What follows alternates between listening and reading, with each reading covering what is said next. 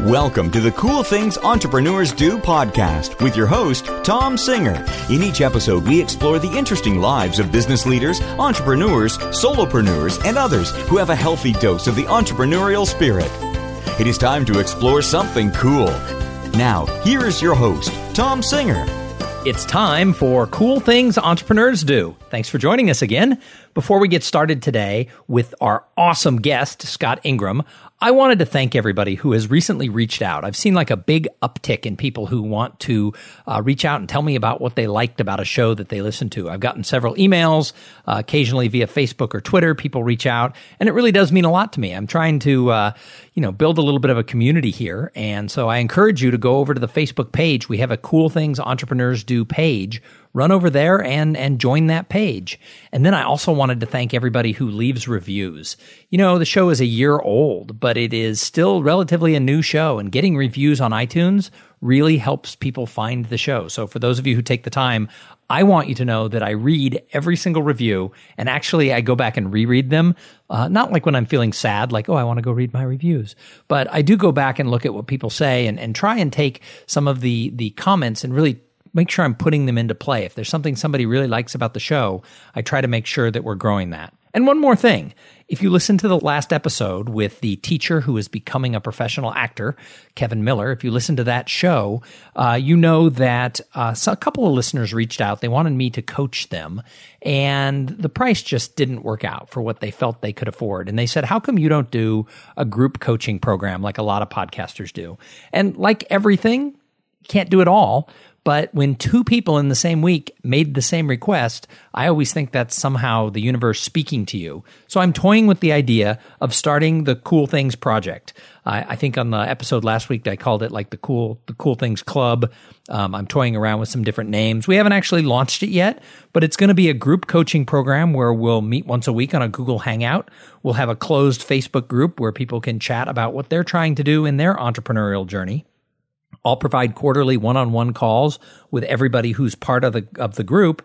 And the idea is is that we kind of have some fun along the way, helping you figure out what you're trying to do in your entrepreneurial journey. And this is going to be very limited. The one thing that the people who kind of inspired me to do this said is the group can't be too big. And the other thing is, is that it can't cost too much. So we're going to start out with $225 a quarter, which is well below what a lot of other people charge for similar type of groups.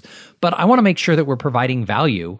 Uh, and anyone who joins, that price will never go up for that person. If the group takes off and people are clamoring to get in, hey, maybe we'll raise the price for future people.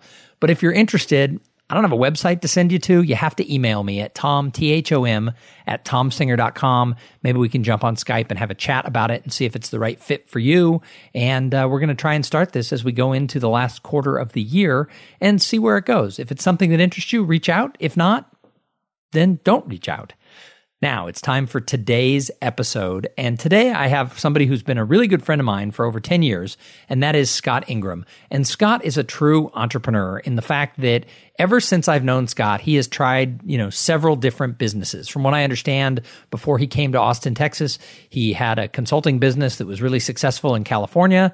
Uh, he came out here, he started a program called Network in Austin and actually grew that into a business.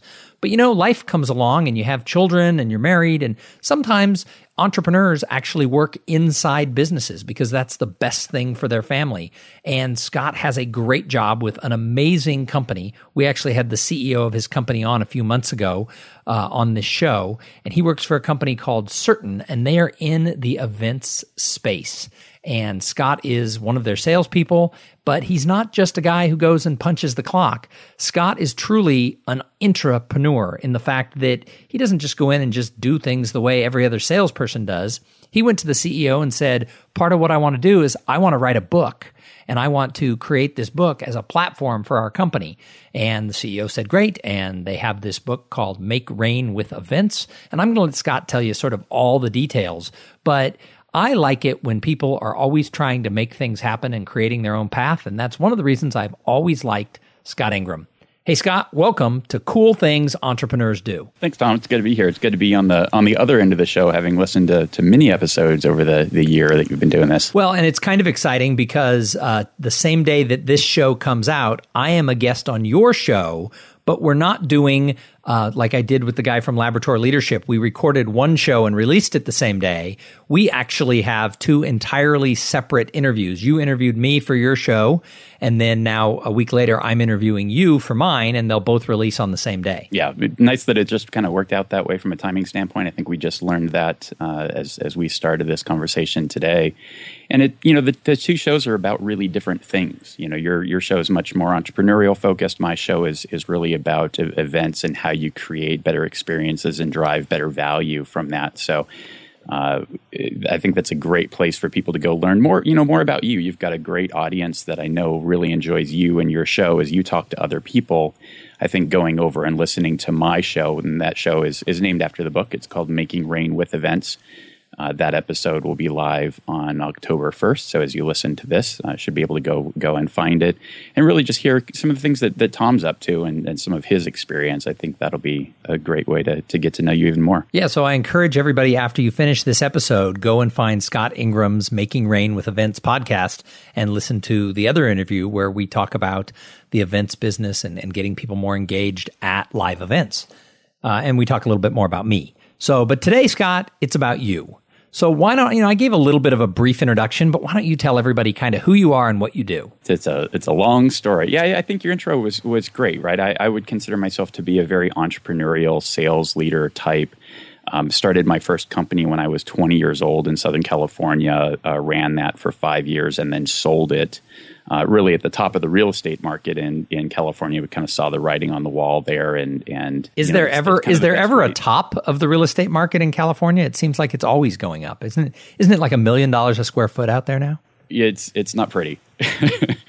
you know, but it was the timing was so great for us. I mean, it definitely did take a dip uh, after we left in 2004 for a couple of years there with the with the real estate market. It's definitely on the upswing again.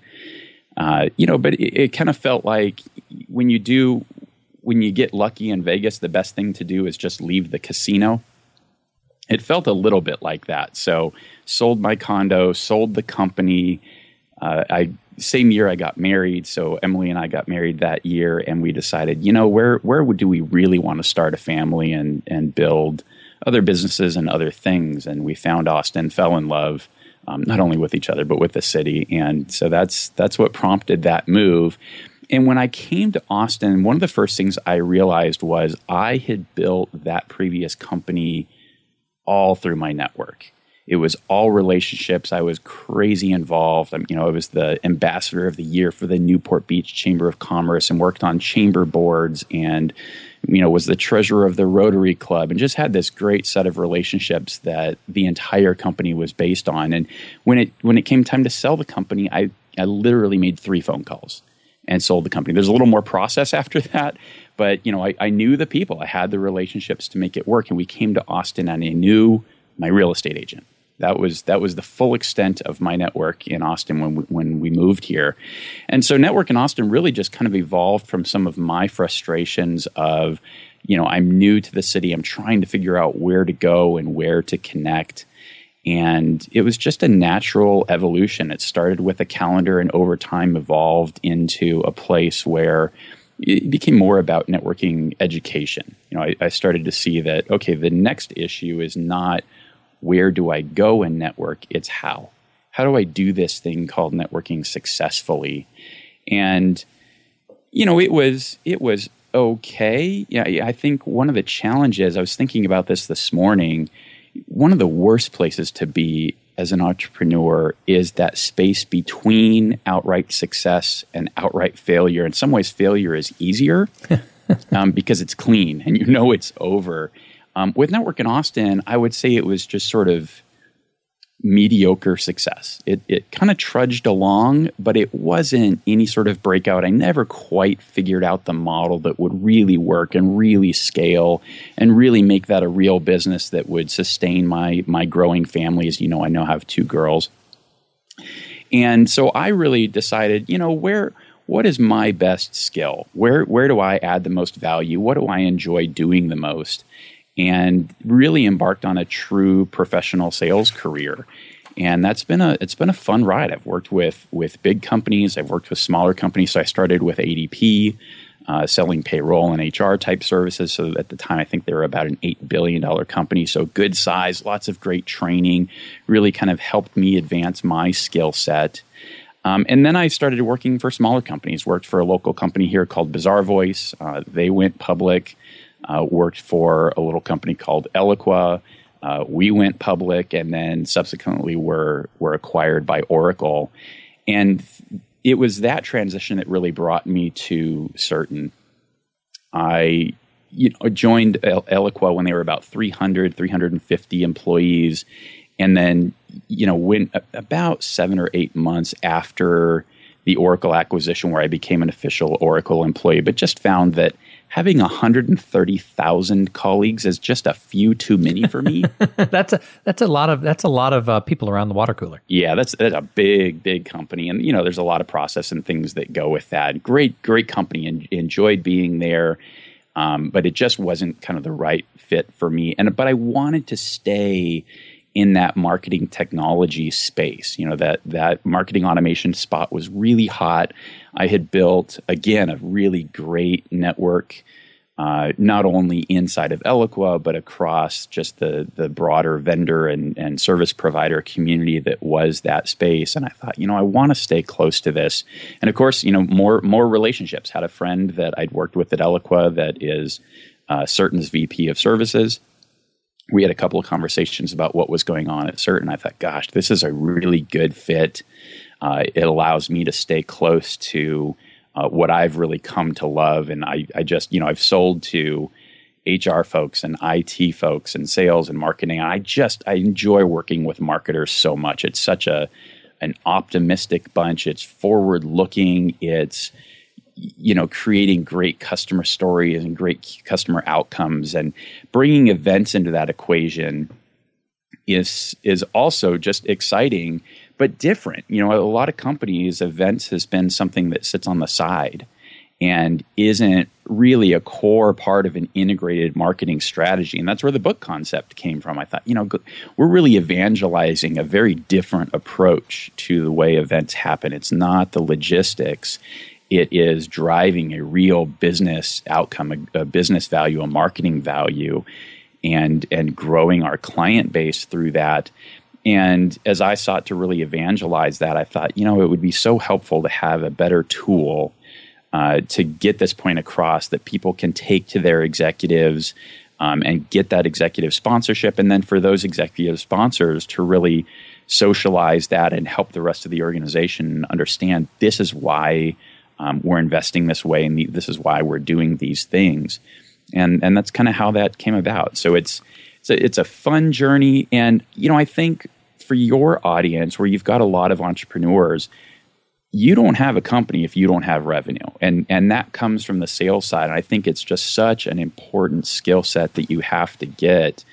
Um, I'm, I'm sure in my future there will be other entrepreneurial things that will happen again but having this foundation of of sales skill, the marketing skill, the, the business development aspects of what I do are absolutely critical to really all of the successes that I've had along the way. So, Scott, you bring up so many interesting things as you sort of shared your own path and journey. I want to backtrack to when you were talking about having that business that you started when you got here to Austin, this network in Austin uh, that became sort of an uh, information and education arm for people. You said something very interesting. You said you were sort of stuck between success and failure. You know, I think that happens to a lot of people. They they get in there and they're able to pay their bills, but they never have sort of that that hockey stick curve. They never have that thing where they sort of get ahead. What advice do you have to somebody who's listening who thinks, Yep, he just described my entrepreneurial journey. I'm stuck between success and failure. You know, what advice do you have for somebody who feels they're living that? Yeah, it, it it's such a hard thing because the on the one side, you and I have joked so many times over the years, it takes 10 years to become an overnight success. So on one hand, you can't give up early and and not follow through with it and know that it's not going to work. In my case, I, th- I think it's really just looking at an understanding. Okay, if if I project this into the future, where where does this really go? And the other thing I'll say is, in in some ways, my passions had shifted a little bit. um, you know, networking was so core to, I mean, it still is. It's such a core part of where my successes are. But I found that there were bigger ways that I felt like I could make an impact, and, and my roles were taking me in much more of a national direction, whereas that was, was a much more local endeavor. So I, that's a, such a hard question, Tom. I mean, you just have to look really hard at it. The other thing that I'll say is surround yourself with with a lot of really good advisors and other perspectives. Um, I, I never really embarked on any of that alone. I've always had mastermind groups. I mean, Tom, you were part of uh, various iterations of advisory boards that I had around that that organization, and it was so important just to understand from other people's perspective who weren't so emotionally connected to it to help you really gain gain the perspective you need to make those kinds of hard decisions. Well, and you know, we've talked a lot on this show for people who listen regularly about both the concept of sort of reinventing yourself and you have to be honest of, of what is it I'm doing and what is it that I where do I want to go? And then you bring up the fact of surrounding yourself with really good people who number one care and want to see you succeed but who aren't caught up in that sort of emotional thing that we call like our own life and I'm a real big believer in the concept of having, you know, mastermind groups, both permanent ones and sort of sometimes impromptu ones. The other day I was in, in need of just a little inspiration. I mean, I wasn't depressed or feeling down, but I just felt like, God, I'm spinning my wheels. And I put a thing out on uh, a little closed Facebook group I belong to that has several hundred sort of, uh, we call it uh, national speaker, NSA uh, XY for Generation X, Generation Y. And it's just this core group that's grown up over the last decade of, we used to say it was younger speakers when it was age 40 and under, but the Gen Xers are getting older. So it's now, you know, 50 and under. And uh, I just put something out saying, does anybody want to jump on a Google Plus call for an hour today and just share marketing ideas? And four of us got on a call and we just went through what are you doing? And we asked each other questions just about our businesses. And one guy gave me an idea that was like, well, duh I should be doing that. And, you know, it got me that little piece of inspiration I wanted. So, you know, you bring up the fact of, you know, masterminding with people. I think if you're ever feeling stuck, either in the whole business or just stuck for the day, you know, getting around people, you know, who can give you a different perspective, I think is brilliant. And then the other thing that you said that made me laugh was, hey, it's 10 years to be an overnight success. And so I, I do think that that's true. I think that 100% of the people who quit don't make it to the finish line. But, you know, you have to be honest with yourself sometime. If, if you're just going to be stuck in the middle forever, you know, you really have to do that pivot. And I remember when you did it, it was not an easy decision to go and, and get a, get a job, but you made the smart, right decision. And then you've had really great success you know, working for these companies that you've worked for. And, and I think actually kind of from the outside looking in, I think you're the happiest now that you're at Certain because it really seems that they've given you the best of both worlds. You, you have a great company with a great product that you get to go out and sell, but at the same time, they seem to be giving you, you know, what I joke was when I had a job, I always joked that I, I, was the marketing director of a law firm and they gave me a lot of rope and I never hung myself. And they seem to give you a lot of rope to go out and be entrepreneurial and, and do things like the book and the podcast and and other things that you're doing to sort of build that brand. So it seems like you're living in the best of both worlds right now. Yeah, I, I think you're right in that. I mean, they've been very supportive of me through this entire process. Obviously, it, it serves the company very, very well, serves me really well. And it, you know, it allows me to focus on the things again that that I enjoy the most, that I, where I know I have the biggest impact, and I don't have to worry about you know, other than taking ideas and concepts that I that I hear through conversation to the product team, I don't have to build the product. I don't have to worry about the operations. I don't have to worry about the support and the accounting and the finance. So in that way, you know, I've I, I'd never I, I never had a, a large enough company that I really had the infrastructure to not have to stress about a lot of those things personally. So it's great to just be freed up psychically to to focus on what you're great at.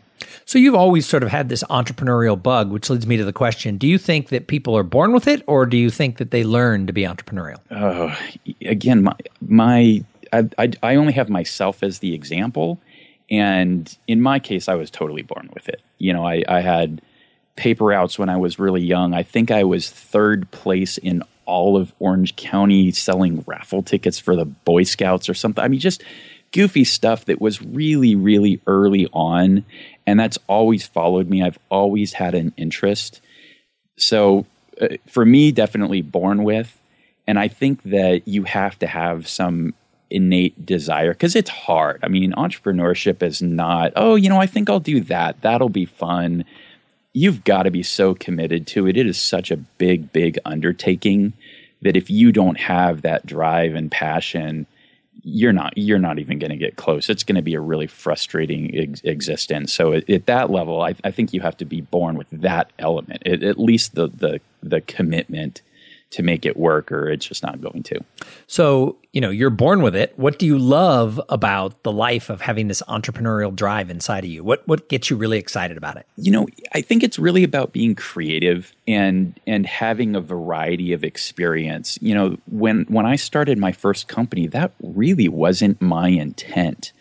Um, you know, I had become a, a, Microsoft certified systems engineer. I'd spent a lot of money on on training and education around that, and kind of the promise of that at the time was, oh, you know, you can get a, a fifty thousand dollar a year job, which at the time was was a lot of money. You know, you get a fifty thousand dollar a year job, and you can buy, be this IT administrator and.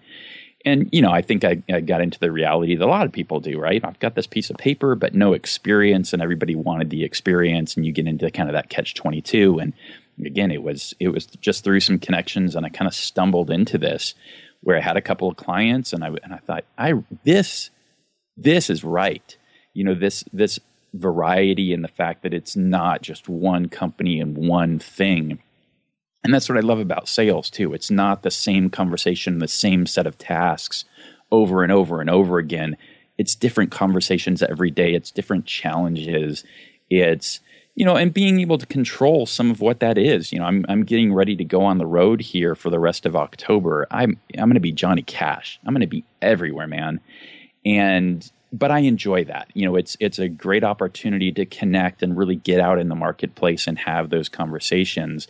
And and that's what that's what I enjoy the most. It's just that that level of creativity and, and freedom and and really draw you know having having an impact you know make creating a business impact or, or even a professional and career impact for other people. So, is there anything you don't like about it, either when you had your own businesses or even being entrepreneurial? Is there any times you think, God, I wish I was just one of those people who punched a clock? It would be so much easier. No, I mean, I'm never, I've never been a, a clock puncher. I mean, that's just not in my personality. I don't think I'm capable of of just working an eight to five type of day. I, am I'm, I'm very immersive in my in my style. I just I love I live this stuff. I love this stuff. You know, there's definitely pieces that I kind of alluded to before that any of the minutia type stuff is not my strong suit. You know that that's why you don't want me doing my own accounting. Um, you know, in in this role I hate doing RFPs. RFP responses are just, it's an awful thing, right? Sit down, answer 400 questions about this, that, or the other thing. You know, I, I'd much rather have a collaborative conversation with somebody and figure out how we can help their business from that standpoint. Um, so, I, you know, I think there's always parts that, that you don't like, but my guiding rule has always been if you don't love what you do, it's work, and work sucks. so, Scott, what advice do you have for somebody out there who's listening who either wants to go out and start their own business and do their own thing, or maybe they just want to behave more entrepreneurial? What advice do you have for people? Yeah, good question. You know, I, I think you just have to kind of look for the opportunity. You have to be open. You have to be mindful of what really, I mean, you have to look externally. What does everybody else need? What could your company benefit from? What can your clients benefit from? And is there a place that, given your skill set or given your relationships, that you can add more value or create something that is going to move the ball forward? And so, I mean, that comes in a lot of forms. You know, in, in some ways, people see it as risky, but I, I think that there's so much more opportunity in stepping out inside the right company. I mean, some companies are, are just too rigid and, and don't know how to react to that type of behavior. But I've seen it done in, in big companies locally. I mean, I've, I've known some great change agents in, in National Instruments and in Dell and, and other places like that where they've seen, look, here's a problem. I believe strongly that I have a path to fix that problem. I'm going to build a team around myself again informally, right? They're they're just kind of building the relationships and understanding where am I going to need folks from across this organization to be able to pull this off, and and just go do it.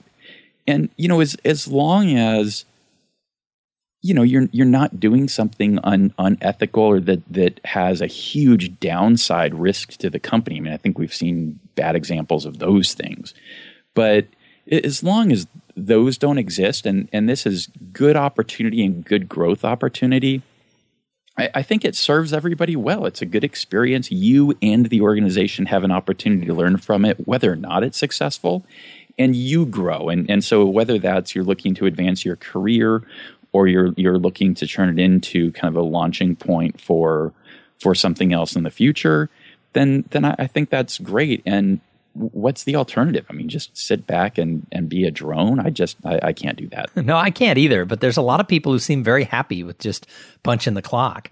But your, your point of just, you know, keeping your eyes open and, watching for, you know, opportunity. I just wrote a blog post yesterday about listening to your community. You know, if, if you're really an observer, if you're really tuned in to what's going on, I think that, you know, I don't want to get too touchy feely, but I think the universe has a tendency to give you clues uh, of what you should be doing. And so, kind of along the lines of starting this group coaching program, I don't know if anyone's going to sign up for it, but two people reached out and said, I really think you should do this. And, you know, I would like you to coach me, but I can't spend the kind of money to do one on one coaching. Why don't you do this? And when two people said it within, you know, a short amount of time, I, you know, it's like, wait a minute, how, you know, a, a building doesn't have to fall on me and to go down the path. And if it doesn't work out, if you know somebody listens to this podcast 2 years from now and they call me about it and I say, "Oh, you know that didn't pan out." That's not a bad thing. That's not an embarrassment or, "Oh, I announced to the world that I was going to try this project and, you know, the the cool things project didn't happen." Well, that's okay because what if it happens and it, it's big? If it becomes a big thing for me and the other people in the group, if I didn't listen and didn't pay attention, then I'm just missing opportunity. And I think even inside a company, your boss, your coworkers, your direct reports, I think people are giving you clues and they're asking you to be more entrepreneurial if you just listen to them. It, it, and the listening is so, so, so key.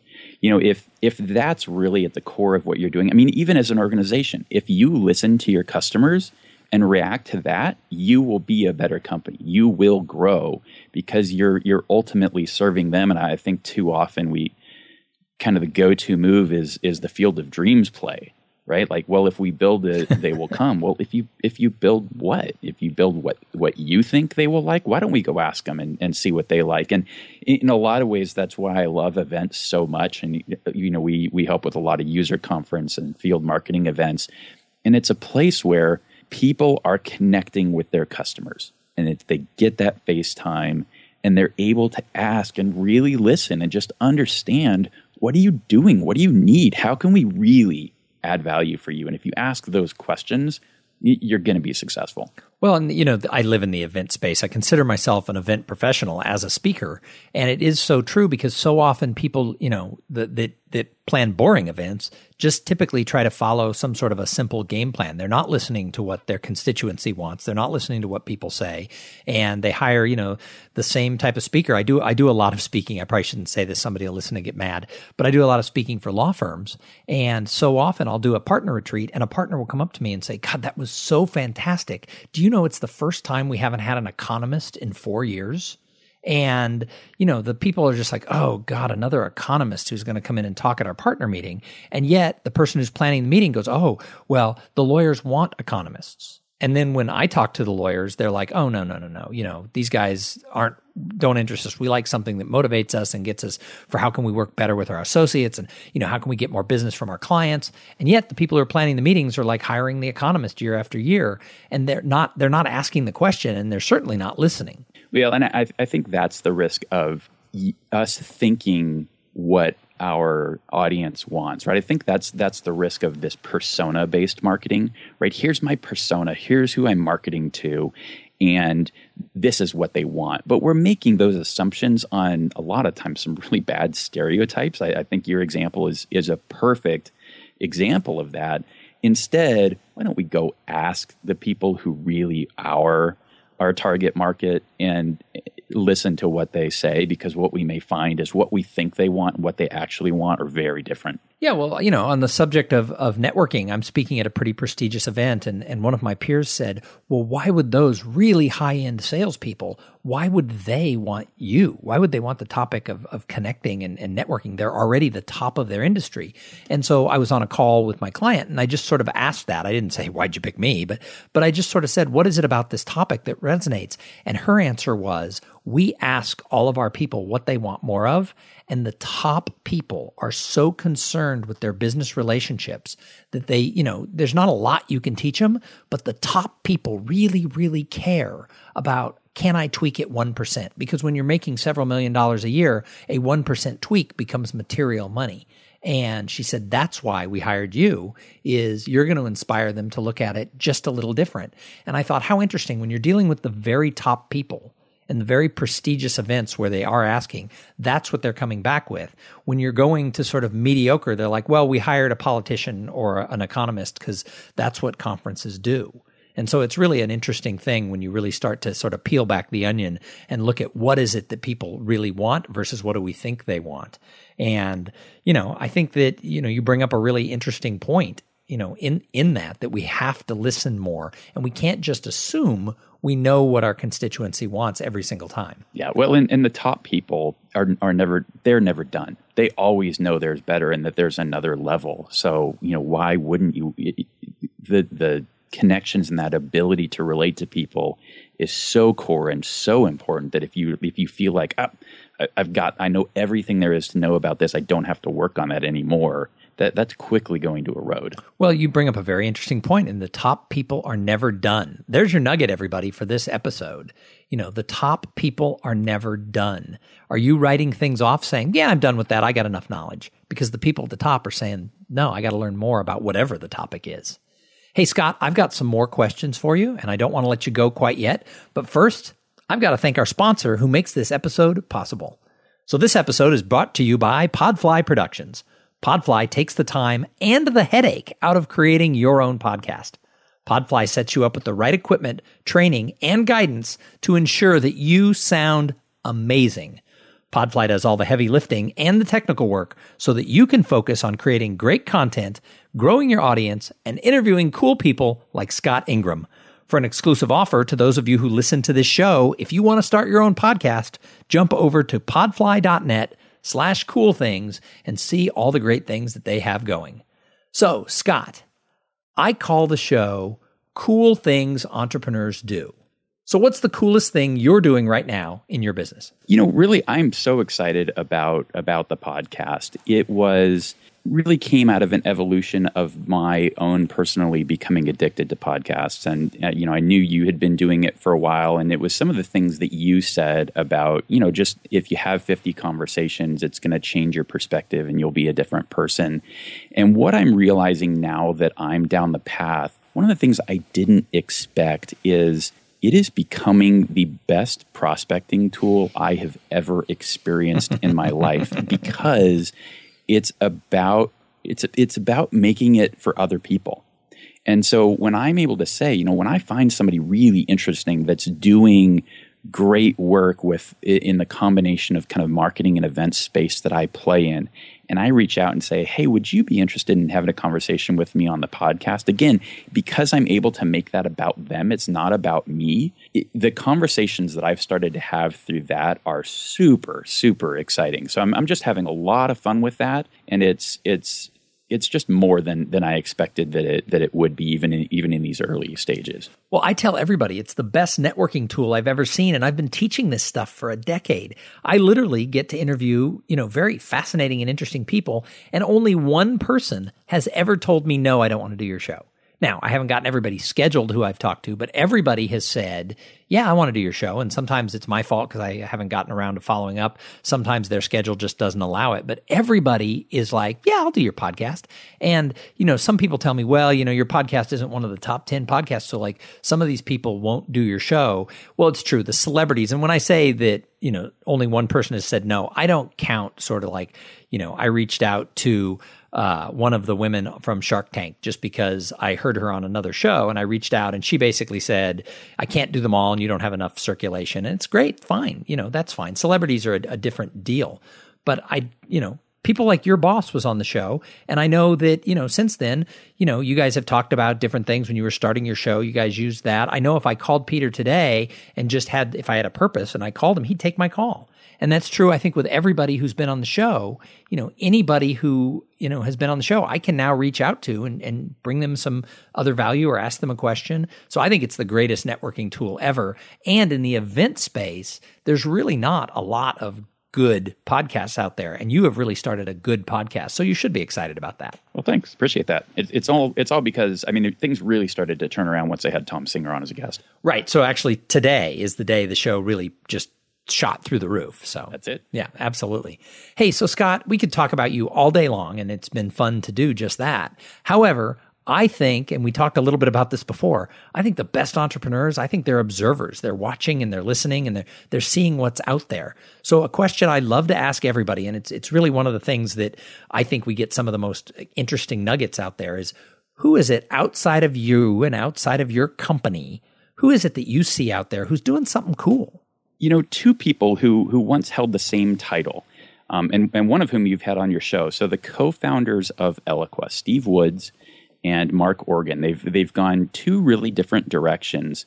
Um, Steve is has started a company called Nudge, which is doing some really really interesting things. I'm I'm in a, a private beta with them right now, and they're really trying to tap into the power of, you know, if you look at the research on networking, most opportunities come from what we call the weak ties, right? It's it's somebody that you know or kind of worked with, but it's not it's not your best friend. So Thom, unfortunately, it's not it's not you and I, but it's people that we have, you know, looser connections with. And they're looking at how do you kind of predictively add value to those people. You know, here, hey, here's what we know about Thom, and you know, this article or this piece may be interesting to him and kind of the direction that he's going. So they're trying to solve some really, really hard problems, but I, I think they're on a really great path, and if they can get there, they are really going to have something. So they're they're pretty early stages, and then Mark Organ uh, has started a company called Influitive.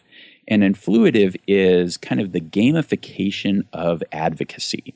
So if you think about taking your best customers and rewarding them and, and creating community around them and just creating a game out of them making uh, referrals and doing reference calls for you and participating in case studies and they're just doing some really cool stuff. And i think that if you look at the power of what that is, I mean, the example I always give is if you're a billion dollar company and your plan is to grow 10% in the next year, that means that you've got to add $100 million um, in new revenue. But if you're a company of that size, that's not going to be net new logos, right? People we've never done business with before. I'd argue that 70, 80, maybe even 90% of that new revenue is going to come from your existing client base. And I, I think there's so much more that that can be done. I, I think this is kind of a blind spot in a lot of ways in marketing, where we're so outwardly focused that we're missing the opportunity to grow our base and, and really take advantage of the relationships that we've already built with the people that already trust us. So both of those are, are super super interesting uh, and and really like just just continuing to follow them and stay in touch with with their uh, their adventures. And it's fun to see people like Steve who you know have built one company to see them go and start another one and see sort of how they how they what they've learned from what they did the first time and how they take it in a whole new direction. He was a great guest on the show. Absolutely. So another question I ask everybody is I think in addition to being great observers, I think the best entrepreneurs find ways to give back and leave their mark on society. So I love to ask everybody, what do you do?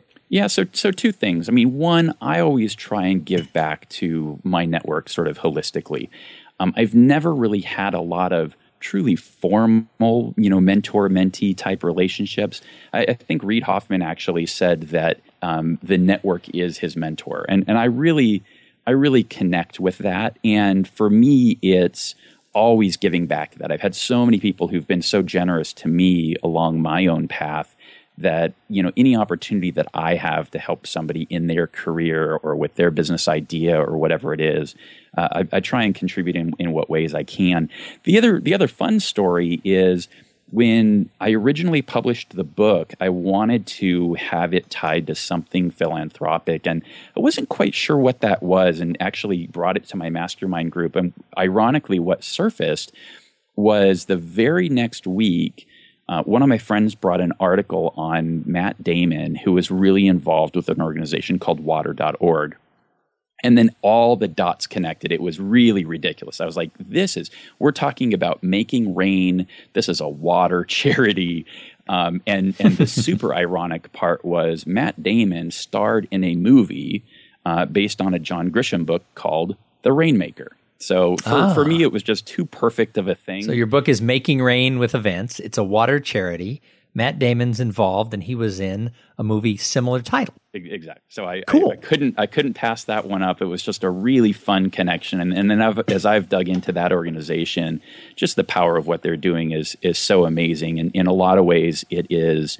I mean, obviously, it's it's about health and life and and clean water and things like that, but it's also about just women and economics. I mean, in these countries where there's not accessible water the women's job is to walk miles with crazy heavy jugs on their heads and just get water for the family. And that's pretty much all they have the ability to do. And when you bring fresh water to those communities, suddenly the, the women in those in those uh, towns and environments are freed up and have time to, to really make more of a contribution and and do more. And so there's a lot of you know budding entrepreneurship that comes from that. It's it's just such a, a great great story.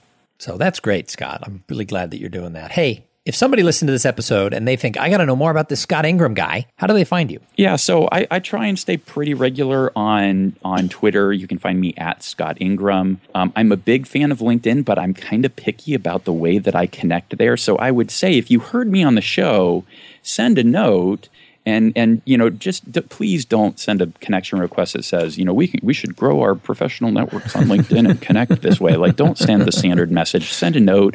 Tell me how you found me. Or you can also you can also follow me on LinkedIn. I guess that's an option now since I do uh, occasionally post uh, post pieces. But I, I really hope you'll since you're listen, you're obviously a podcast fan listening to this, I hope you'll go over and, and listen to Making Rain with Events and and listen to the episode that I do with Thom. Uh, as always, Thom's always got great insights and and some uh, wonderful value to share. And we have some really great event professionals who listen to this show who are extremely entrepreneurial. And if they're like, we got to find out more about Certain, how do they find out about your company? Yeah, certain dot, certain.com is the easiest way to do it. But reach, reach out to me. I'm happy to get you to connect, connected to the right uh, person in the organization. So if it's not me that's that's going to be able to help you directly, I'm happy to point you in the in the right direction. Certainly, if you're if you're a fan of Thom's, then then I'm a fan of yours. well, Scott, thank you so much for being a guest on the show. I'm sorry that it took a year from the time I started the show to get you on, but I think the timing was perfect. You're doing some really cool stuff, and I'm really glad that you came on and shared your story with the listeners here at Cool Things Entrepreneurs Do for those of you who listened, you know, I always say it. We wouldn't have a show if people didn't listen. And the audience is growing. It's a slow and steady little process, but it's fun to watch the numbers tick up. And as I said at the top of the show, I'm so excited by how many people reach out. So if you liked the show, send me a tweet at Thom, T H O M Singer, or at Thom at, or Thom at ThomSinger.com is my email. Uh, I love to know that there's actually people out there who are listening. And every now and then there's somebody who will just send me a tweet saying, You said you wanted to know if people are listening. I'm listening. And it just makes me giggle that people actually do that. So please, you know, I want to giggle. So go ahead and do that. We're going to be back in a couple of days with another interview with somebody just as cool as Scott Ingram. But in the meantime, I want you to go out there and have a great day. Thank you for being part of the Cool Things Entrepreneurs Do podcast. Without your participation and listening to these conversations, there is no show. Connect with Thom at thomsinger.com and follow him on Twitter at, at thomsinger. This podcast was produced in part by Podfly.net. Podfly, passion for great sounding podcasts. This podcast is a part of the C Suite Radio Network. For more top business podcasts, visit c-suiteradio.com.